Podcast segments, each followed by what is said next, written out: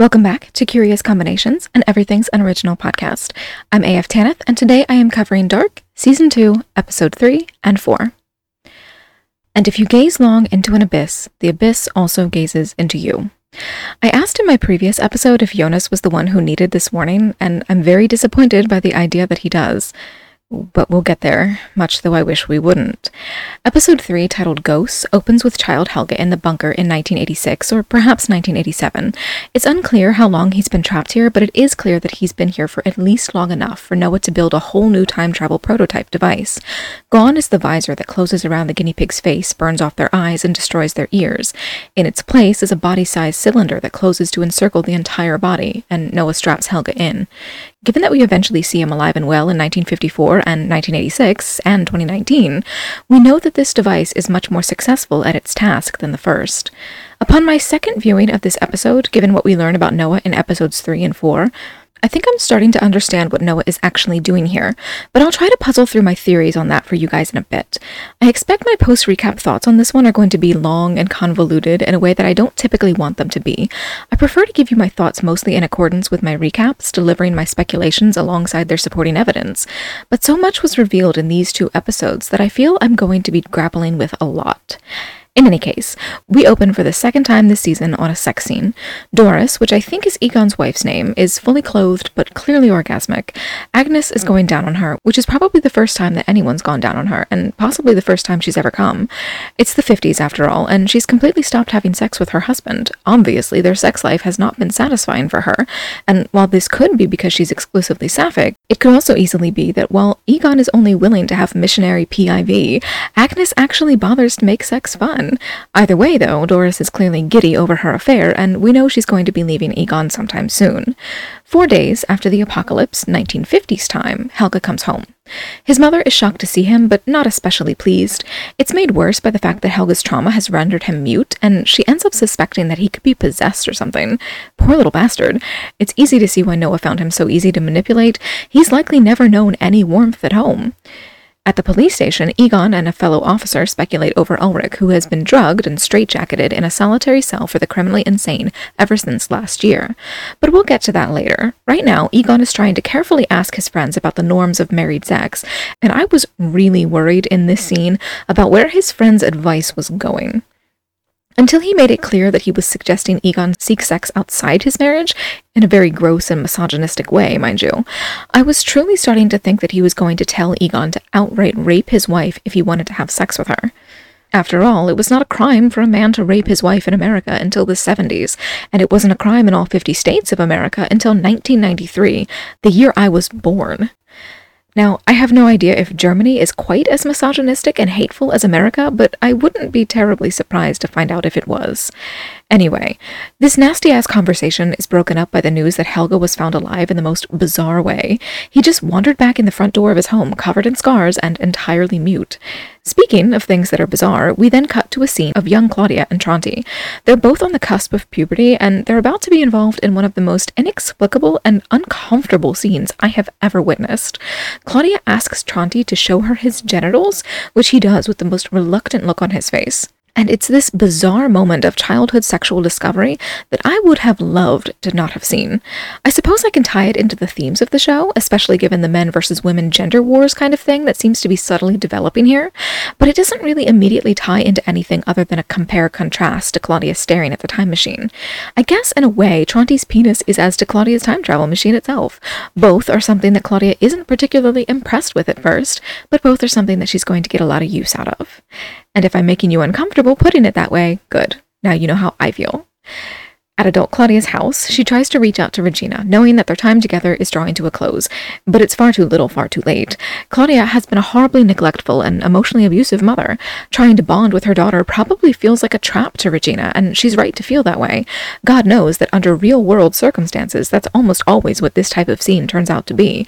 It's often a passing moment of humanity and guilt on the part of the abuser, but they don't actually want to make amends. They want to bond in a way that soothes their ego and reassures them that they are actually a good parent after after all, so that they can go right back to treating you like shit without having to feel bad about it for a while.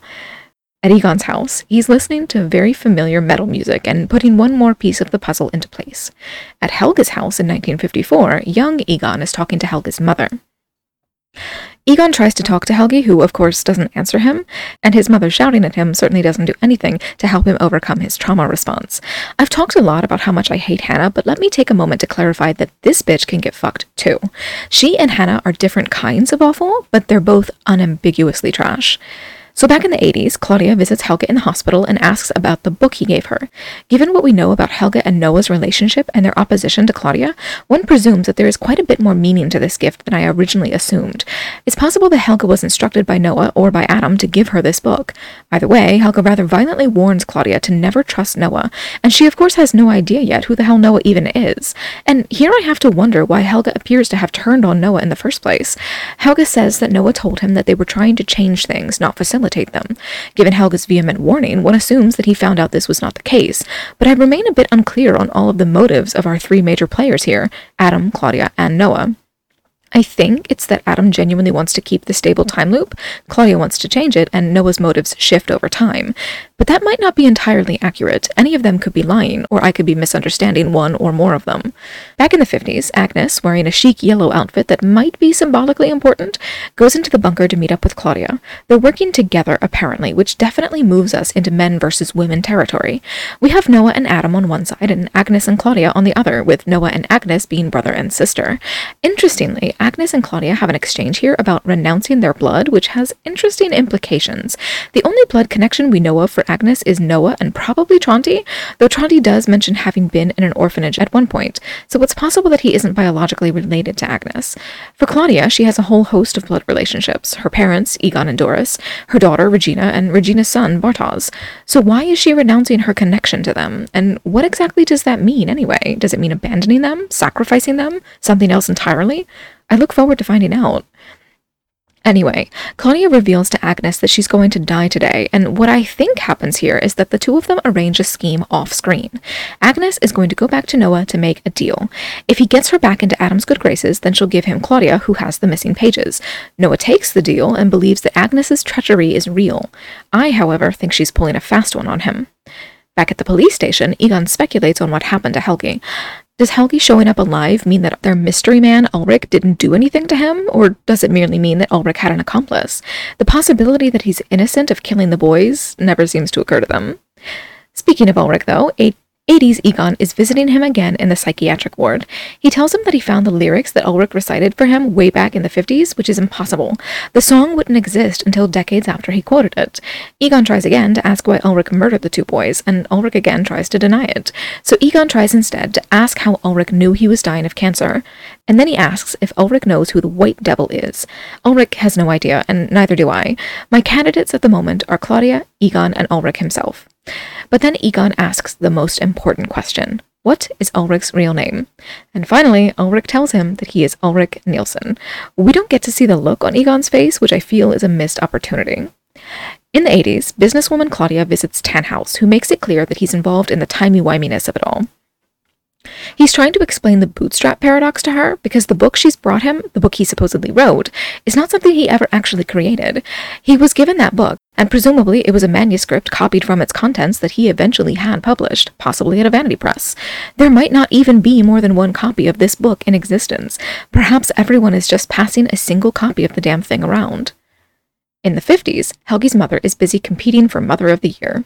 She tells Noah all about how her dumbass son won't talk anymore and he's just an empty husk and doesn't seem to have a brain at all and is probably, you know, possessed by a demon. And I just want someone to smack the entire fuck out of this awful woman. The closest thing she says to something reasonable is her admission that she just doesn't know how to handle this situation, which is all she should have said, period. Stop blaming the poor goddamn kid and start seeking proper resources. And by proper resources, I don't mean a shady fucking priest. If there's anyone I wouldn't let a Catholic priest hang around, it's a mute little boy. But what's interesting in this scene is that while Helge knows and apparently loves Noah, I have no idea if this Noah actually knows him. It's entirely possible that Noah was simply sent by his little book to visit Helge today, and that the Noah who sent Helge through time is actually a future version of this Noah. Or maybe the show has just made me lose my mind. I can't be sure. Anyway, Helge's mother has clearly got it bad for Noah, which worries me. Again, we don't know who the other candidate for Helge's dad is, and I remain concerned that it could be Noah himself, or worse, Adam. Back in the 80s, once again, Egon interviews Ines about Mikkel. Ines isn't being especially forthcoming with information, and there's even the awful implication that she drugged Mikkel with sleeping pills so that Egon couldn't directly speak to him. Ines very reluctantly agrees to Egon's request for a photo of Mikkel and then sends Egon on his way. At the church, Agnes meets up with her brother. Noah accuses her of being sent by Claudia and warns her that she's not welcome back on Adam's side. But like I said earlier, Agnes is there to make a deal. Adam is searching for pages ripped from the Triquetra journal, and Agnes says that Claudia has them.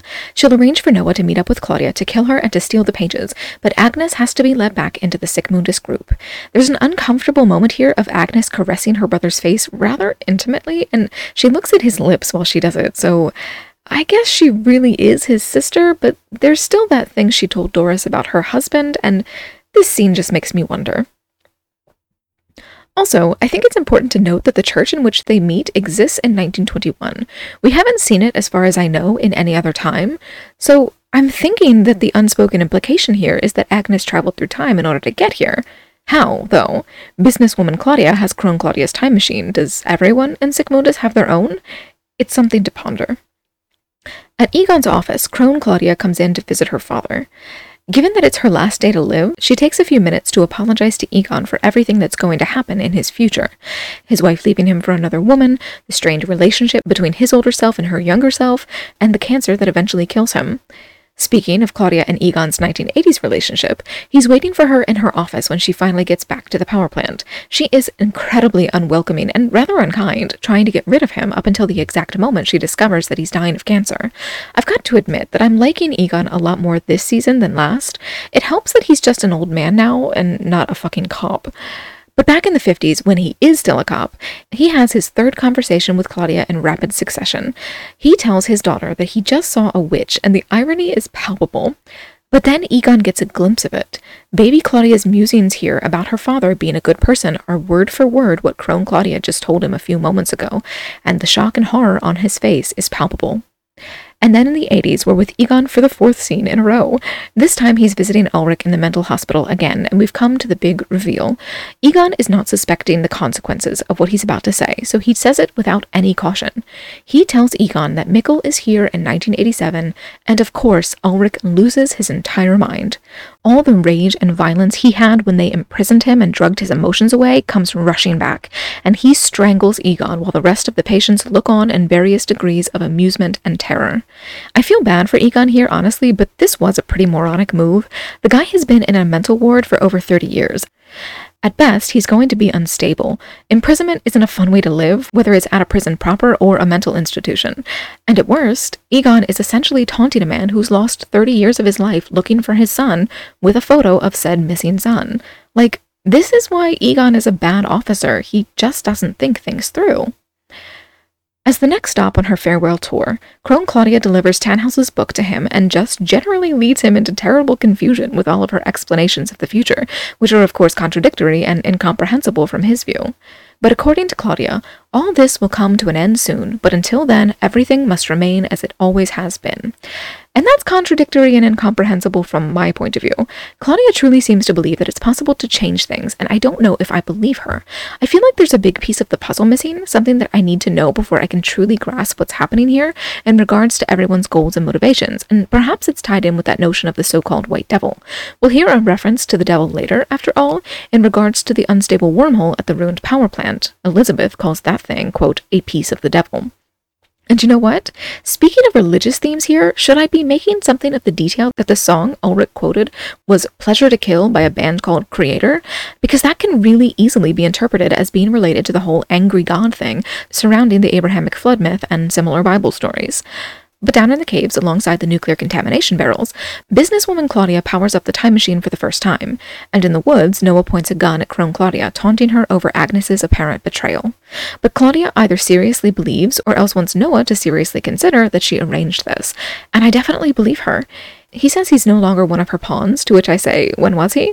But Claudia counters with an accusation against Adam. Adam, according to her, is, quote, selling Noah the illusion of freedom. If he were really free, after all, he'd be able to choose not to kill Claudia here, or to choose not to steal the pages, or to choose to walk away from Sic Mundus entirely, or to do any number of other things. And Noah doesn't choose any of that. He kills Claudia, he takes the pages off her corpse, he reports back to Adam. But he does make one choice. He doesn't give the pages to Adam. I don't know if anything in the stable time loop has changed because of this, but it appears that Noah's motivation has. And somehow, it has something to do with Charlotte. And to think that I was mostly joking when I said I hoped it didn't turn out that Charlotte was Noah's daughter. On to episode 4. We are unexpectedly in a field of what I think is wheat. Jonas has been dumped in 1921, and so he buries his yellow radiation suit, hopefully for safekeeping instead of full abandonment, because this prominent scene of Jonas burying his one garment in that trademark yellow, happening in the same episode as the claim that Adam and Jonas are one and the same, leaves me worried. The abyss also gazes into you, after all. There's a lot of harvest imagery here, alongside a funeral procession and very ominous background music, so I have to wonder what that's trying to tell me. It's obviously nothing good. In any case, we get to see baby Agnes here, and that's a bad sign. Seeing baby Agnes while Jonas is being mistaken for a soldier means that we're about to reach the point of Noah's life when Jonas takes the room next to Noah's. I think that story plus this scene means that the matronly woman we see working in this scene must be Noah and Agnes's mother, which is a small relief given that it means their mother's identity can't make this twisted family tree any more twisted than it already is. Probably. But their father is still a mystery, and I hope he turns out to be no one of importance. Anyway, anyway, once we're back in 2020, we get yet another sex scene. What's that, like one per episode now? This one is Marta and Jonas again, but instead of Jonas jolting awake, Marta gets to take her own turn at that. The girl is not doing well, and I feel really bad for her here, though she's a right bitch later in the episode.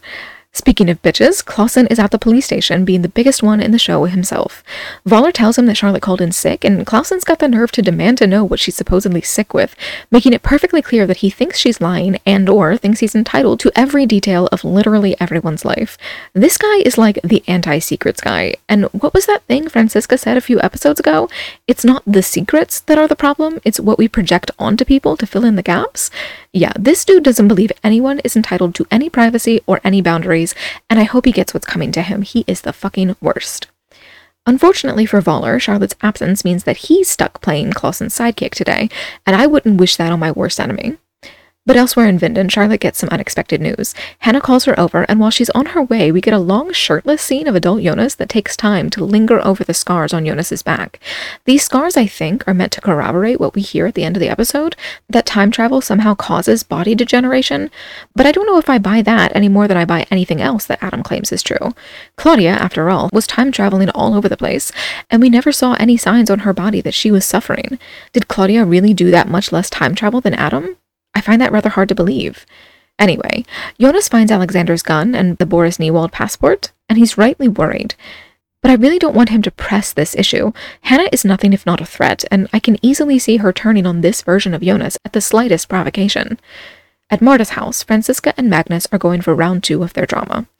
But though Franziska wants to make amends, Marta decides to take a leaf from her mother's mean girl playbook. She's ridiculously rude to Elizabeth for absolutely no reason.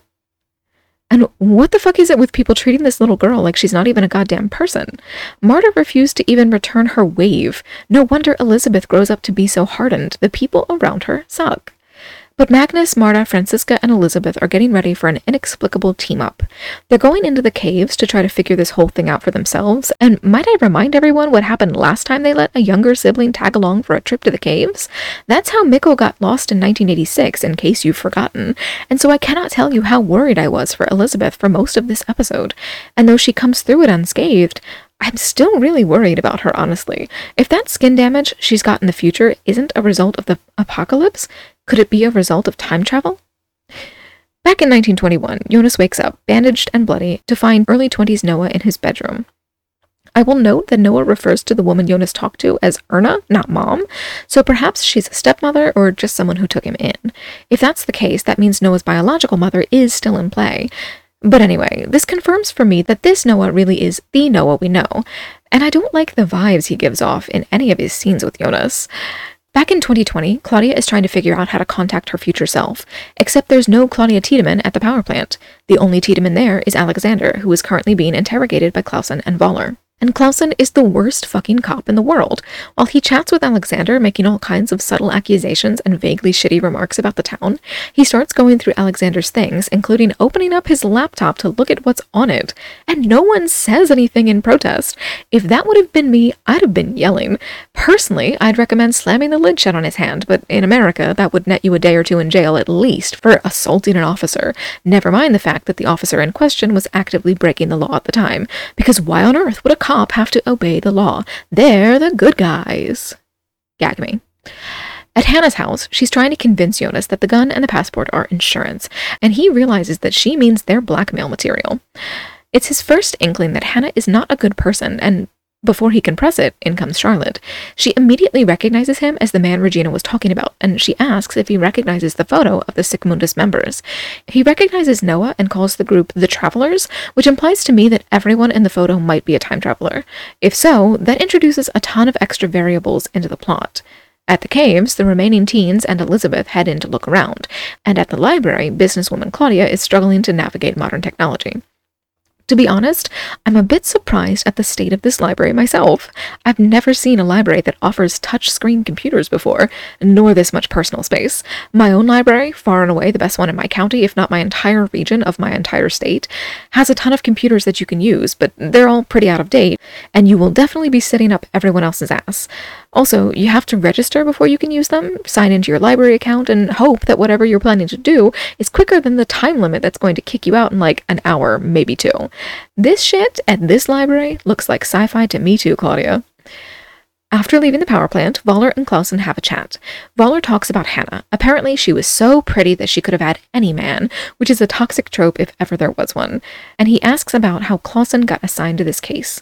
Clausen claims he volunteered and I could not be more suspicious of this man. He is up to something nefarious, and I will not be convinced otherwise. At the cabin, Charlotte shows Hannah and Ulrich their document collection down in the bunker.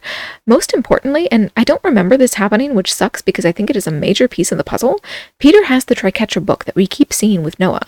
Apparently it was given to them by Claudia, which I don't remember happening, though I do remember seeing Peter and Tronte looking at a list of dates when Jonas travels through the tunnels for the first time. So I suppose that was this little book. It's new information to me, but perhaps I'm slow and I missed something. Hannah inexplicably insists that they have to tell Katerina about all of this, and it's not the best of ideas as far as I'm concerned. Having Hannah involved in this worries me terribly, and having Katerina involved too just makes things even worse. In any case, we're back to the library where Claudia is going through the digital records of her family history. She stumbles across an article reporting her father's death. Apparently, Egon is found dead in his apartment a day before the apocalypse 1987 time, and my personal pet theory is that he's killed for looking into this white devil person or thing. Because he's really not being subtle about looking into it. He's asking anyone and everyone if they've heard of it, and I expect that to bite him in the ass sometime in the next three to four episodes. If the white devil turns out to be a person, it might even be that this person kills him themselves. In 1921, Jonas has decided to break my heart once again. He's determined to leave and he tries to get back through the tunnels in the caves again. But it's 1921 and the tunnels haven't even been fully dug yet, and the wormhole won't exist until the 50s anyway. I want so badly to give this boy a hug. He's really got no one right now, and he's way too young to be dealing with all of this on his own. At least Mikkel has Ines. In 2020, Charlotte drives Katerina to the bunker. She's not telling Katerina where they're going or why, which leaves Katerina quite reasonably convinced that either her son's or her husband's body has finally been found. Charlotte tells her to just wait for the answer, but she ends up giving in. She tells Katerina that Ulrich and Mikkel were found and that they're alive, but she can't really explain. Katerina will just have to see the evidence in order to understand. But for Katerina, seeing is not believing. It doesn't help that Hannah's there, of course, but what they're asking her to believe is ridiculous, and Katerina's not the gullible sort. She immediately assumes that they're pulling some kind of a weird con on her, and Jonas's assertion that he's not just Hannah's son, but also Katerina's grandson is rightly met with laughter, not belief. Granted, I'd feel worse for Katerina here if Katerina wasn't such a bitch about it. The way she gets up in Jonas's face is entirely unwarranted, and it's a great representation of how her mean girl tendencies still exist in her identity as a middle aged mom, which means I find it a bit disturbing that she's a principal of a high school. Anyway, back to the caves. The remaining teens plus Elizabeth are wandering around speculating about what happened to Jonas and searching for clues. Elizabeth feels the ground start to shake, and then the others do too. They run for cover while Bartosz reappears in 2020 with his own time machine. I presume this means that he's a part of Sic Mundus now, and that I'm right about everyone in Sic Mundus getting their own little time travel machine. Otherwise, they share the devices, and whoever was supposed to get a turn after Bartosz is going to be pretty pissed, because the kids tie him up and steal his machine.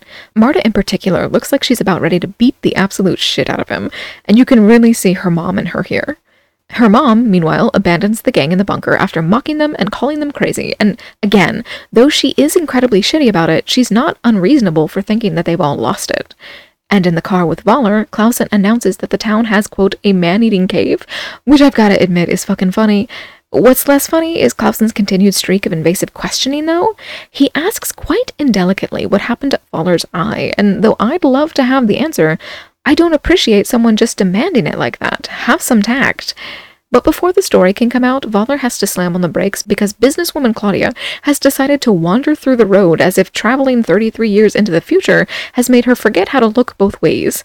Truly, I do not get the point of this scene other than to have a cutesy little fake out regarding Voller's eye, and that's a pretty weird decision as far as I'm concerned. At the school, Katerina storms through a yellow door to check the school's records. It's actually pretty good thinking on her part, and I didn't expect it from her. It turns out she at least believed the gang enough to double check their claims, and she's horrified by what she finds. Michael Kahnwald is her Mikkel, as evidenced by his class photo from the 1986 1987 school year. It's a really sad moment. Outside the caves, back in the 20s, Jonas and Noah have another antagonistic chat, and if Jonas and Noah isn't this show's most popular male slash ship, I will eat my fucking hat. The tension between these two is very much going to catch a shipper's eye. The antagonism they have here is just ridiculously shippy, and I'd say that I hope that means they're not related, but Jonas's actual love interest in this show is his aunt, so maybe that doesn't matter anyway. But back to our 2020 cast of adults. Jonas offers a tiny hint of his motivation here, this exchange is only so significant in retrospect, but Jonas says that Adam claimed there was a loophole to the stable time loop, and I would love more information on that. But the characters want more information on who Adam is, and while I initially thought that he answered pretty honestly, the end of the episode casts doubt on this. Jonas merely says that Adam is the leader of Sic Mundus, which could be him neglecting to mention that Adam once tried to trick him into believing that Adam was Jonas's future self. Or it could be him neglecting to mention that Adam really is his future self. But Jonas does say here that his goal is to stop Adam, and is that really possible? This version of Jonas made sure that his teen self stays on the path to becoming him. Why would he think that Adam would operate any differently? And if he didn't think that his own teen self had any real choice in whether or not to do things differently, why does he think he does? Blind, desperate hope? I can't help thinking back to the graveyard in the opening episode. We saw Alexander's grave as well as Voller's and Marta's and someone named Justina's, so if the time loop stays stable, then those are the only characters that we're guaranteed to lose on the 27th. It's possible that next season we will see our 2020 cast in the first months or years of the apocalypse. Back in 1987, Claudia has made it back to her own time. I was honestly surprised, especially given that article she saw about her own mysterious disappearance. I fully expected her to never return to her real life. But back to Jonas. He's following Noah to where answers can supposedly be found, but perhaps those answers are only more manipulation. As Jonas and younger Noah wait in the church, older Noah shows up, and again, this scene is like slash shipper catnip. Two Noahs, both of whom are perfectly willing to get uncomfortably close to pretty, pitiful, still mostly innocent, very vulnerable Jonas. Yeah, this is the fandom slash ship. I would bet a considerable amount of cash. Anyway, these two Noahs lead Jonas deep into the earth to meet with Adam, and in the future, we finally get to follow up on what happened to Scargirl after Jonas left her. She's ambushed by Elizabeth, and the two women confront one another, confirming for me that Scargirl was being honest when she freed Jonas from his cage. Evidently, I was overly suspicious. But Scargirl wants to know what the portal is, and Elizabeth explains that while the others think it's a quote, piece of God, she thinks it's a piece of the devil, whatever that means. Given the recurring hints of a white devil, I do wonder what is happening here. Is there a connection? But back to 1921. Younger Noah is talking about the prophecy while looking at that picture that we saw earlier in one of young Elizabeth's books, and it makes me wonder if this picture might be a depiction of the prophecy. I don't recognize it as anything extant and famous, though that doesn't mean it isn't, nor would its IRL existence mean that the in universe characters couldn't be interpreting it as something prophetic in their world. Just a thought, though. Older Noah, meanwhile, is contemplating the torn pages from the journal, the pages that appear to have turned him against Adam. He claims not to know who wrote the journal, but that this person, whoever they are, knew the past and the present. That means it could really be anyone who isn't already dead before ever time traveling, honestly. It could be Claudia or Jonas or Adam if he isn't Jonas, or Bartosz or even Noah himself.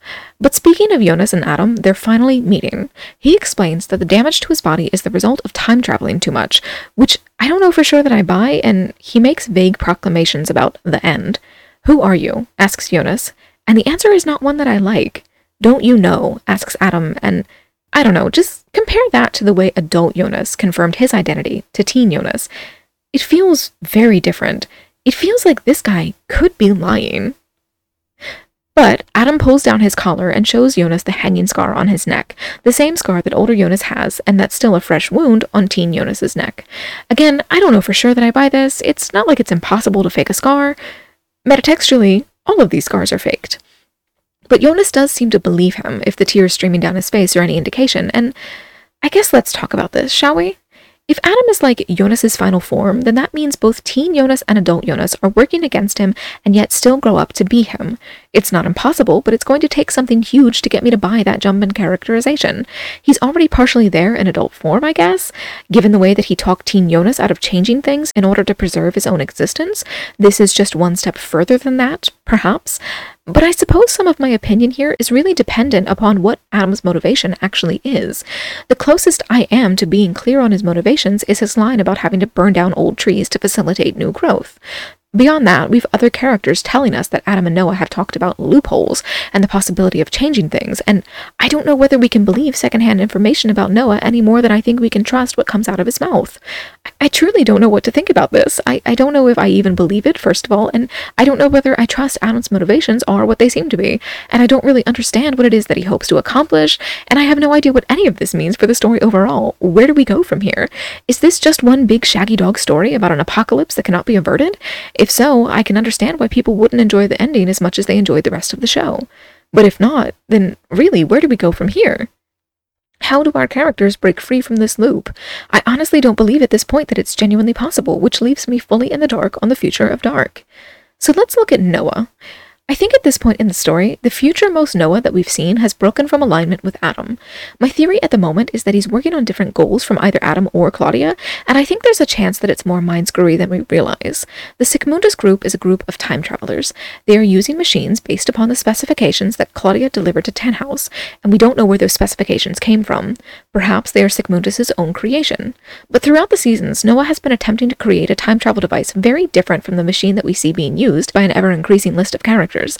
His device is a chair with something that encloses the time traveler, and I think we're meant to believe that this prototype eventually turns into the portable device that we've seen. But what if it doesn't? What if Noah is trying to build a fundamentally different device? What if this isn't an early version of the portable machine, but something entirely separate? What if, when he breaks ideologically from Adam, he starts trying to create his own version of the time travel device?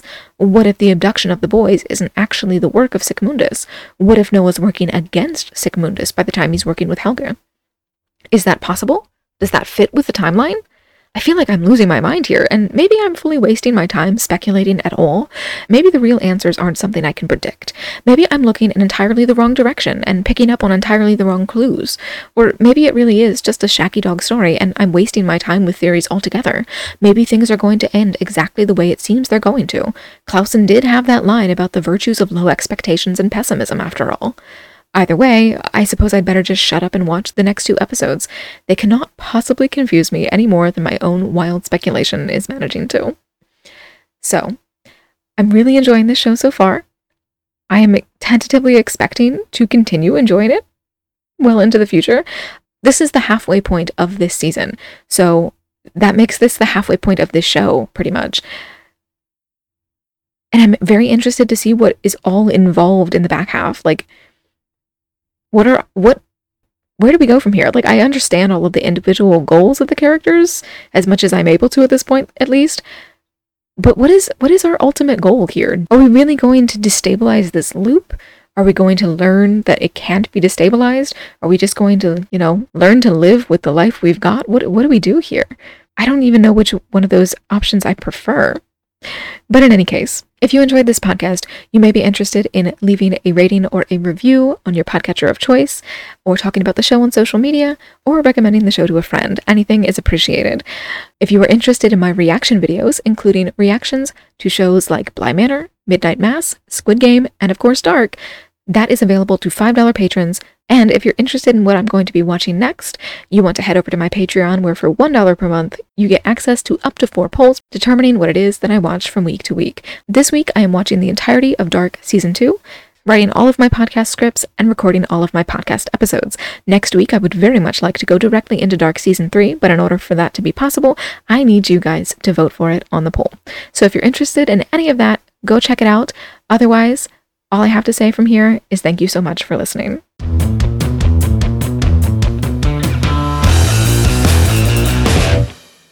At best, he is going to be unstable.